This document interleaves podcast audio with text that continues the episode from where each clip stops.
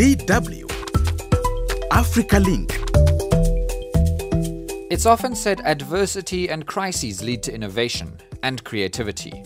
The scale of the coronavirus pandemic is unprecedented. Shortages here, shrinking demand there, things are difficult everywhere we look. Innovation and making a plan is nothing new to Africa, a continent used to making do with limited resources.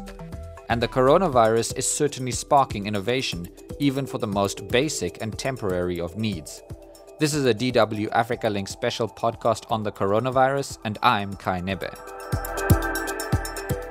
Health officials know COVID 19 attacks the human respiratory system, and people with heavy symptoms struggle to breathe and need artificial ventilators.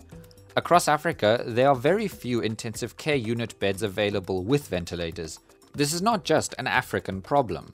But with demand outstripping production even in industrialized nations, countries like South Africa, Ghana, and Uganda have started looking into producing their own ventilators. Professor Vincent Sembecha of Makerere University in Kampala has another goal making them affordable for a cash strapped healthcare system. It's not something that you design using very sophisticated equipment. It pulls air from the atmosphere and delivers the air to the lungs. But at the same time, it must extract air from the lungs. The more processes of breathing is what is going to be mimicked that delivers oxygen to, to your body. So everyone is demanding the same product. So Africa has a very small chance. People are not moving. People are staying at home, social distancing. So the capacity to make these things has gone low everywhere. Africa's over reliance on outside imports could become particularly costly in a time when there are shortages elsewhere. So manufacturing, if you don't do that, then what else can you do? What is uh, your other alternative? Yeah, like import. And actually, Africa has become a very large supermarket for uh, other countries' products. Most importantly, these days, it's the Chinese products. And then that also talk, speaks to the foreign exchange that you have to expend um, on these things. You're always paying a higher price for everything. So Makerere University linked up with another Ugandan success story, car manufacturer Kiira Motors, which traces its engineering roots back to Makerere University. So we started co- communicating on this and say, is it possible to do it from here? But also that do it in such a way that you are not elevating or escalating the cost. For Professor Sembecha, though, the coronavirus has exposed an underlying hard fact for the African continent. We must start looking at strengthening our capacities. Uh, we generate enough knowledge, we should be able to translate this knowledge into uh, products and, and innovations. So we shouldn't, as Africa, always look around, wait to see someone else sympathetic enough to solve our problems. While Ugandan doctors try to shore up the hospitals, national lockdowns in southern Africa mean people are struggling to put food on the table.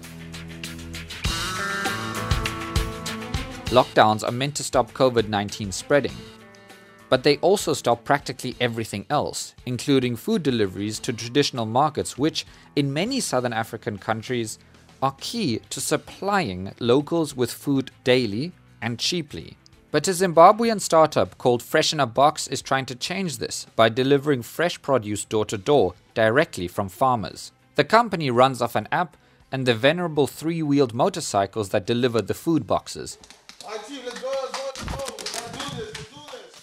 For founder Kudakwashe Musasiwa, it's all about being ready to step in for traditional markets when the lockdown came even before the government shut down Zimbabwe, we had already got ourselves into COVID 19 mode because we knew it was coming. We cope with uh, 18 hour power cuts. You know, we cope with uh, roads that are navigable and, and have got potholes and riddled with, with you know, with, with, hazards. We cope with not having fresh water coming out of taps. So we've always had to innovate our way around real issues in Zimbabwe. It has even brought opportunities. Fresh in a Box has even had to limit the amount of orders they take each day. The COVID crisis has just given, uh, given, has given us a spotlight. Now that people are asking, where can I get my fresh fridge? Where can I get my shopping from? Fresh in a Box may have even taken a chunk out of traditional markets, even when the COVID 19 crisis is over. We would like the traditional markets to evolve we would like them to move further into the 21st century, you know. And I hope that after COVID, when people have now got really used to using uh, mobile technology, using uh, websites and so forth, we hope that these more these traditional markets leverage this technology, which is exactly what we did. Of course, healthy habits are important, particularly in crowded areas. Many urban areas are not equipped with even the most basic sanitation, which leads on to the next problem. How do you stop the spread of an infectious disease in an area where people live in close proximity and have no choice but to go out and work for money? Well, a young man from Nairobi's Kibera slum in Kenya is trying to address just that and make people look good while doing it. David Avido Ochieng makes masks out of intricately printed fabric. We live very closely and it's hard for us to do like all the social distance stuff, mostly based on hand to mouth because they have to work for it and then get money from it. If you don't work, you don't have nothing. Ochieng has trained other Kibera residents to make the masks. His workshop is filled with the sounds of sewing machines and craftspeople stitching fabric. Ochieng, though, is not expecting any money. I want to like to prove like you know to the people around that also good clothes could, could be able like to come from Kibera and people could wear they wear them like out them out there. He's serious too. Under the blazing sun, Ochieng can be seen deftly stepping over train tracks and the muddy ruts that count as roads in Kibera. At an opening, he hands masks to boda boda drivers and food vendors. Children try to slip on the oversized masks, and an older woman manages to get the mask on without dropping the crate of bananas she's carrying on her head.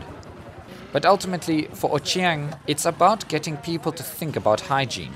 Through me giving you the mask, I'm able like you know to educate you like how the, the, the virus works and how the virus like so if you're wearing my mask and then you're not washing them bro i mean you are risking your life you have to wash the mask The pandemic has also exposed deep divisions in the world, and with every country scrambling to look after its own, the African continent will likely have to fend for itself.